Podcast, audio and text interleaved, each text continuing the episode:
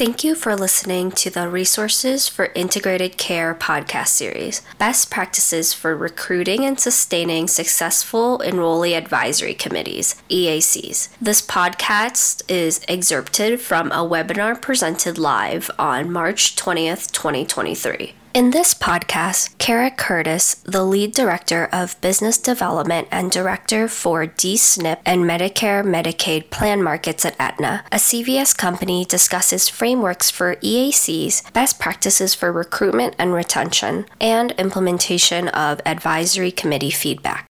I'm excited to have the opportunity to share the lessons that Aetna has had conducting enrollee advisory committees for over eight years from our three MMP markets. Aetna today, our footprint is quite large. We now offer a DSNP in 30 states, and then also we have three MMP states, which is in Illinois, Michigan, and Ohio, and that we've really seen rapid growth since 2019 in our dual markets business. As a company, our strategy is reshaping healthcare to help make healthier happen for more Americans. And through our Aetna Medicare and Medicaid business, we offer a full range of products to meet the needs of dual eligibles. So, whether it's one of our MMPs, again in Illinois, Ohio, or Michigan, our 30 DSNPs, which is a combination of FIDE, HIDEs coordinated DSNPs, and we also serve dual eligibles in our PDP plans across the country. And we also offer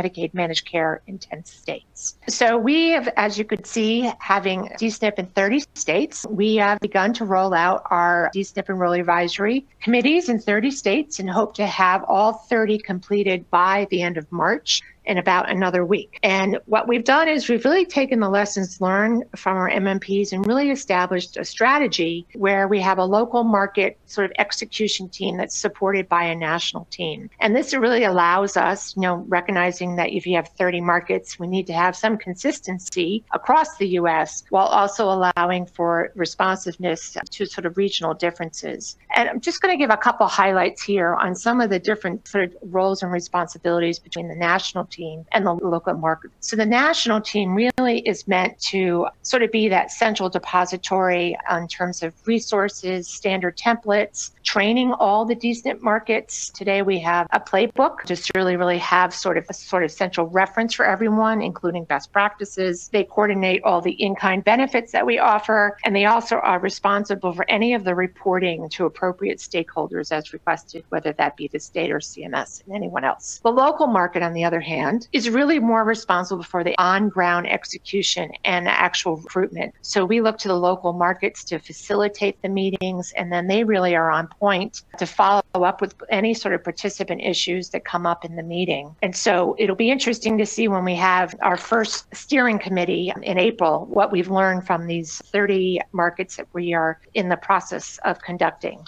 So our um, there are four key components to our framework. First is, which I sort of mentioned, is that we have this national team that's supporting the local markets and really having very clear roles and responsibilities amongst those teams and really making sure that you know we do reflect the local market expertise at the state level that's very important. The national team does do trying to have some consistent you know agenda topics across all markets there is sort of a blend between the national team coming up with the national agenda items while allowing the local markets to uh, have flexibility in the agenda items that reflect the needs of their market. And not only does this allow us to really have really track trends across um, across the country it also allows allows us to really get meaningful data. In terms of recruitment and engagement, which is sort of the other sort of key components of the framework, we really have a multi-prong approach. And, you know, we'll go uh, going a little bit more into this in the following slide. Recruitment, we utilize data.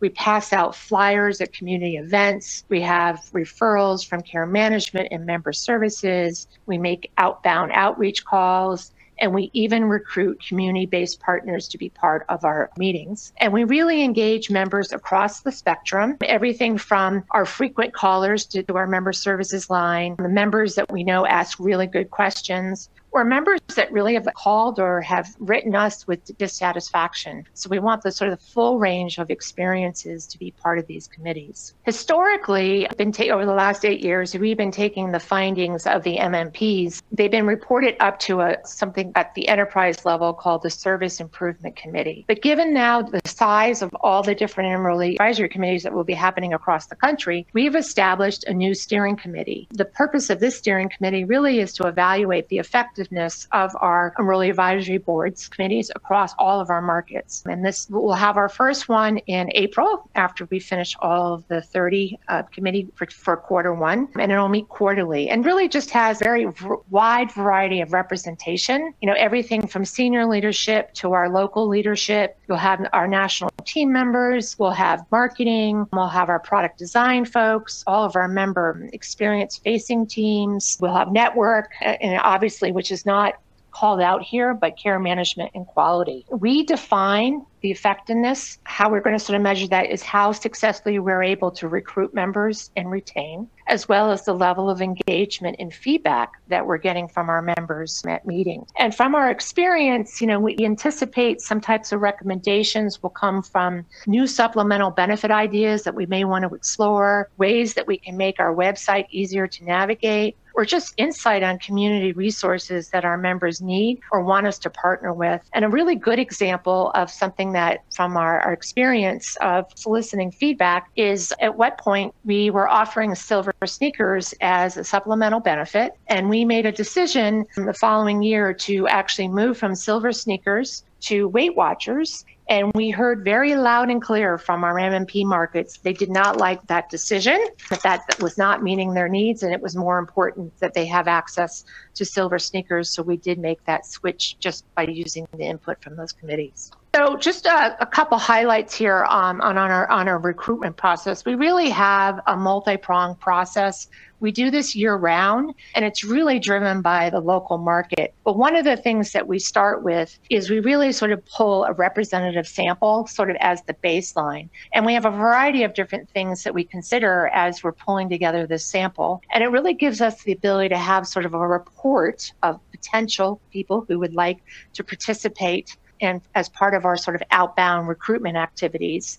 And then once we've sort of determined who's going to be in sort of that sample, then we are able and get members to agree. We then submit that list of attendees to our national team. We expect that we'll be sort of tweaking that criteria over time as we continue to, to learn from these 30 markets. And one thing we wanted to denote is we don't put term limits on participants. And that's something that we've decided that we like to be able to have the flexibility for members to feel like they don't have to come to a meeting, as well as the fact that we like to balance people who uh, have been sort of attending the meetings on an ongoing basis, as well as allowing for new members every time we hold a meeting. So, just a couple of best practices from our recruitment and retention. One of the things that we do, so in addition to the sort of data pool that we have to identify potential folks that might, so that we have a representative sample, all our member facing teams participate year round in recruitment everything from member services to care management to our community engagement really are responsible for our recruitment. We actually even have a call script that we use to make sure that we have consistent messaging when we try to you know talk with a member about the value of their participation. We've had tremendous success recruiting from community engagement, such, such as a community health fair. And I think one of the reasons that may be due to the fact that in our MMP markets, our community outreach leads have been facilitating the meetings, the member advisory meetings. And so they're really, you know, when they're out there in the community, they can really genuinely come across and talk to members on sort of experiences that, that they've witnessed in these committee meetings and really sort of start a sort of building that trusted relationship with people who may want to also participate. One of the other things that from a retention tactic, just real quickly, is that we found that, that really works very well is really being creating a safe space for the participants letting them know up front, you know, even starting with the recruiting process, that we're going to respect confidentiality,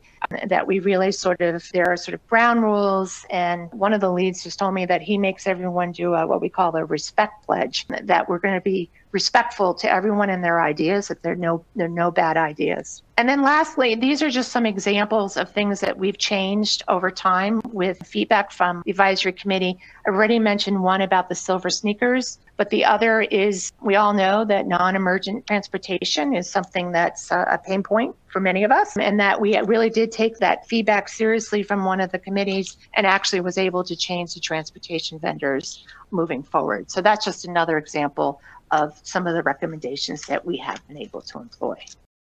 Thank you for listening. This podcast is presented by the Lewin Group and is supported through the Medicare Medicaid Coordination Office at the Centers for Medicare and Medicaid Services. MMCO is dedicated to helping beneficiaries enrolled in Medicare and Medicaid have access to seamless, high quality health care that includes the full range of covered services in both programs. To support providers in their efforts to deliver more integrated, coordinated care, MMCO is developing technical assistance and actionable tools based on successful innovations and care models. To learn more about current efforts and resources, please visit our website www.resourcesforintegratedcare.com. You can also find us on Twitter. Our handle is at integrate underscore care or follow Resources for Integrated Care on LinkedIn to stay up to date with our recent products and technical assistance.